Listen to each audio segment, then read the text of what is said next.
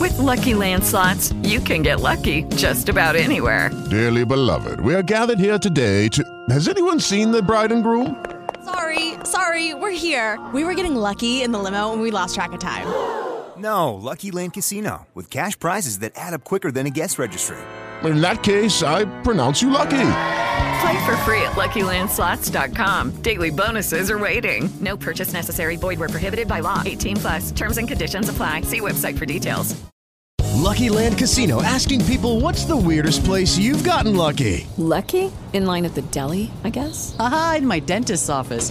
More than once, actually. Do I have to say? Yes, you do. In the car before my kids' PTA meeting. Really? Yes. Excuse me, what's the weirdest place you've gotten lucky? I never win and tell. Well, there you have it. You can get lucky anywhere playing at LuckyLandSlots.com. Play for free right now. Are you feeling lucky? No purchase necessary. Void where prohibited by law. 18 plus. Terms and conditions apply. See website for details.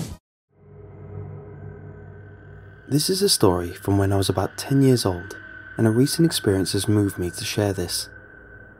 As I'm well into my 30s now, part of this story may not be especially clear, rambling, and it may sound a bit dramatic, but if I'm able to convey even a hundredth of what I felt when these events took place, I trust you'll forgive me.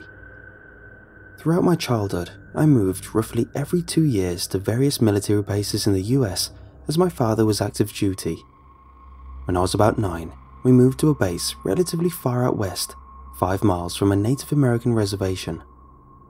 I went to school off base, and I would say maybe a third of the school was Native American to some degree. One way or another, I cannot say I remember how, I ended up becoming best friends with a native classmate named John. John lived in the housing communities outside base with his father, but his grandfather lived on the reservation nearby, and he would often spend the afternoons there after school while his father worked. Once I turned 10, my own family allowed me a degree of relative freedom. My father had impressed upon me that once I was in double digit age, I had adult responsibilities, such as being allowed to take care of my younger sister alone, but also being allowed to play off on my own or sleep over at friends' houses. And so, I began to take the bus home with John some days, and his father would take me home in the evenings. Many of these days ended up being at his grandfather's house on the reservation. I honestly never saw much of the reservation, as John's grandfather lived in a house off on his own ways into the woods. But from what I did see, things were largely undisturbed. To a child that loved building forts and climbing things, the woods were amazing. John and I would often spend the entire time outside, digging child sized foxholes with his grandfather's myriad of tools, or making little stick by stick progress on what we envisioned would one day be a sort of treehouse mansion. This continued on into the summer, and eventually, when the new school year came, the afternoon routine continued. This is where the story begins in earnest, on a fall afternoon when John and I had found a freshly dead bird. I think it must have been a hawk, though I don't truly remember what it looked like, only that to the 10 year old me, it was huge. It seemed like it had just fallen out of the sky, or even just been placed on the ground. It wasn't broken or bloody, and if its eyes had been closed, we likely would have assumed it was sleeping. We prodded it with sticks, speculated how it could have died, and I think talked about burying it. But before we actually did anything, John found another dead bird. I remember it was smaller, as were all the ones we found after that. Sparrows or small songbirds. We found close to maybe ten, all spread out a ways away, under trees or just on the ground, undisturbed but definitely dead. I recall we argued over if they got sick and died, and if we could get the sickness if we touched them. I should also note that while finding all these dead birds was certainly odd, we weren't really afraid or on guard, and we kept going through the woods looking for more of them or whatever had killed them. Eventually, we split up. I don't think we really went that far from each other, and I know I was still relatively close to John's grandfather's house when I saw it.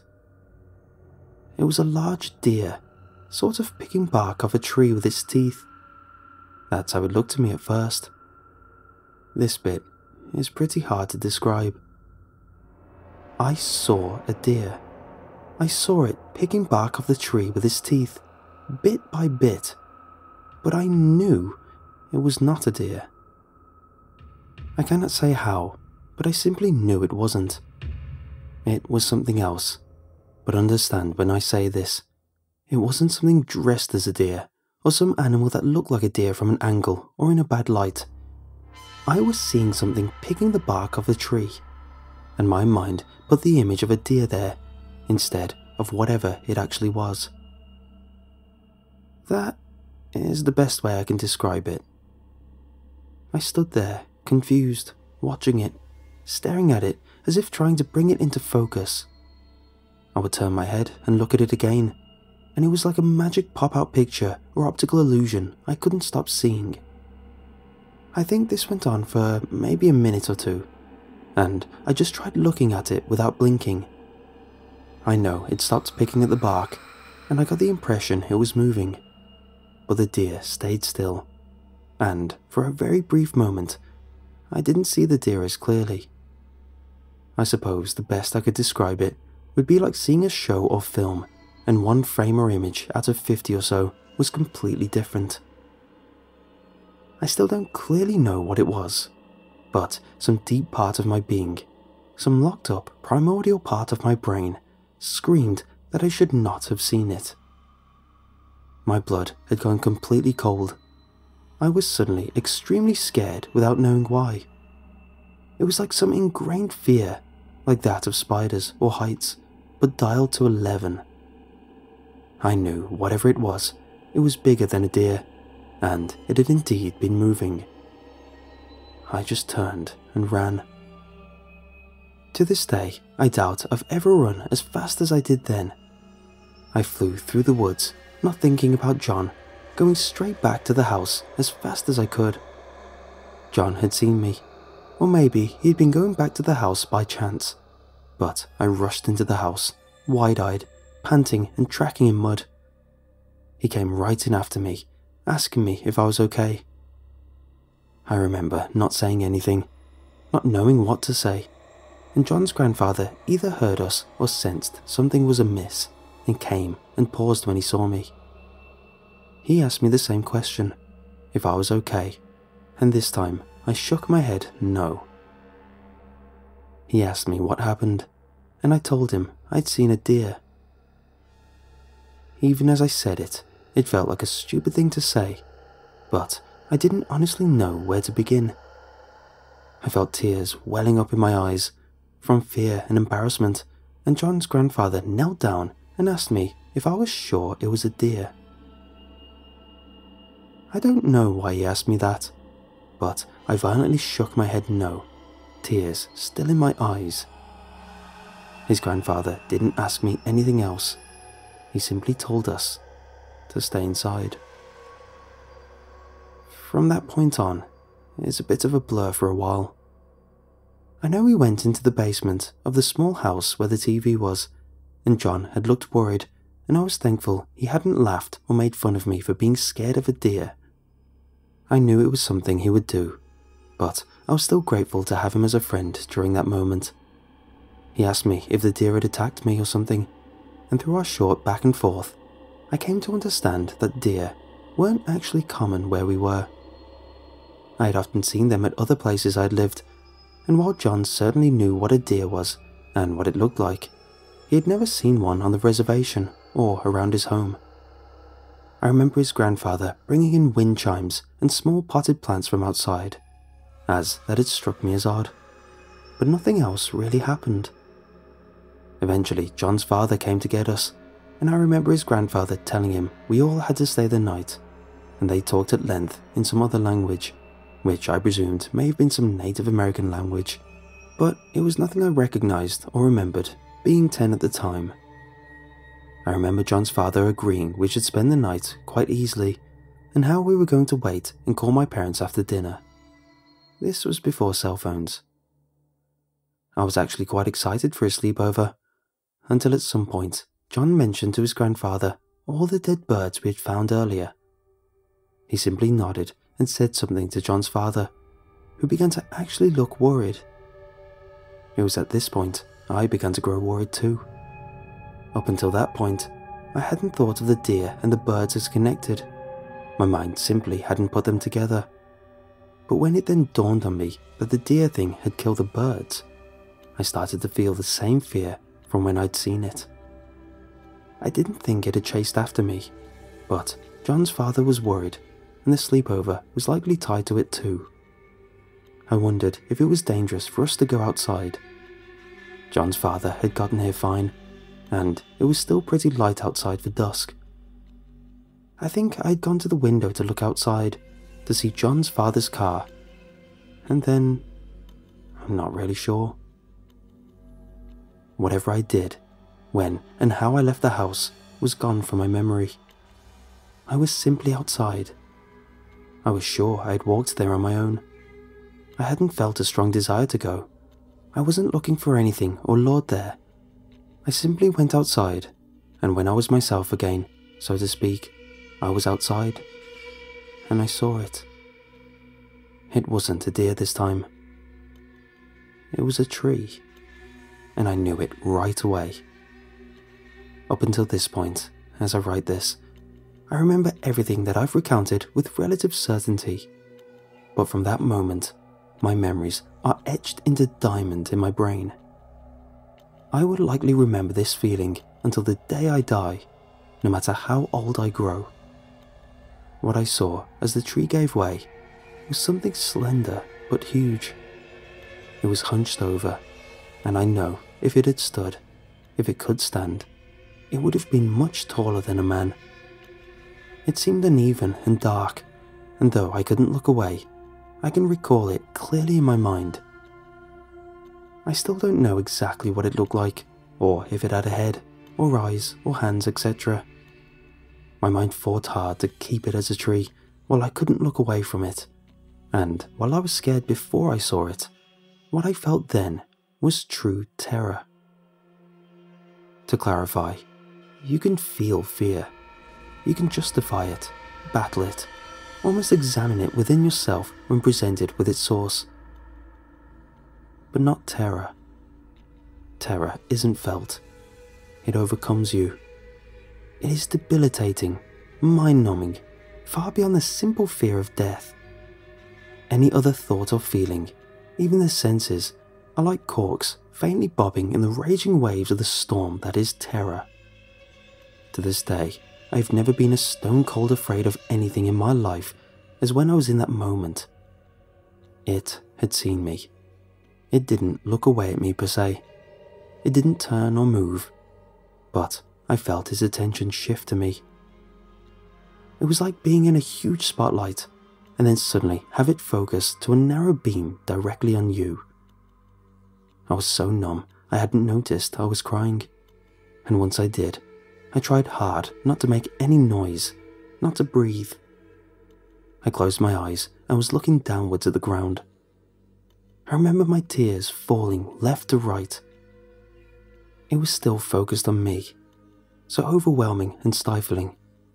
I know it might sound silly, but this soul experience had actually given rise to my acceptance of religion some years later. If this thing was a demon, then hell didn't need fire and flames. This being was a thing that shouldn't exist.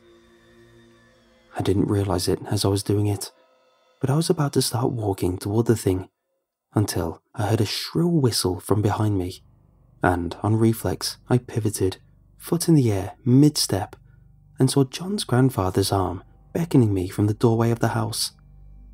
His whole body was behind the solid white door, just his arms sticking out, beckoning me over and over. I was so stunned and in shock, I simply walked towards it, numbly shuffling, eyes focused on the motion of his hand. I no longer felt the thing's attention on me, and some part of me was sure that I was already dead. My legs carried me to the door and John's grandfather shut the door behind me. He had been holding his shotgun. John's father knelt with me and gave me a hand towel from the kitchen as I began sobbing in earnest, the terror relenting and the shock of being alive taking its place. John was nearby and looked as concerned as his father and grandfather though I didn't know if he actually knew what was going on. When I calmed down, we were all sitting at the small table in the kitchen. I noticed all the blinds and curtains had been closed, and though I didn't ask anything, when I looked at John's grandfather, my question must have been plain on my face. He glanced at the shaded window, then turned to me and simply said, Stick man, and raised his arms and growled to imitate a monster. I didn't ask anything else that night, nor did John, and we all had a quiet dinner, and eventually we went down to the basement and set up the camping cots John and I had used in previous sleepovers. Eventually, John's grandfather came down and played cards with us on the floor. He taught us how to play poker, and we gambled with a big bag of M&Ms he brought out from somewhere, divvying them out to us and laughing. At some point, he produced a huge 10-gallon cowboy hat and played the role of the spirited poker dealer, helping us win by asking, "Are you sure?" and keeping the M&Ms flowing. Looking back on it now, I know he was trying to cheer us up, and I'm extremely thankful to him for that, on top of possibly saving my life. John and I never really spoke about the stickman until one point some weeks later when we were outside in the driveway to his grandfather's house. We played much closer to the house for a while, and I had gone quiet and stared at the spot where I had been frozen in terror, where I had to turn around. And John asked me a question. Why do you think it let you go? he said. The question struck me. Until then, I hadn't been sure John was even aware of this stickman, but I answered him honestly. I don't think it meant to. Which was true. I didn't think it was actually trying to kill me. Trying wouldn't have factored in. I simply would have died. I don't know how I knew, but I was certain. If it had wanted me dead, I would have been ended. Such is my encounter with the stickman, or whatever its other names may be. I'm glad to have been able to write it down, and I hope that this will serve as a well warning to my fellow outdoorsmen. Despite my best efforts, I do not think written word will ever do the feelings I went through justice.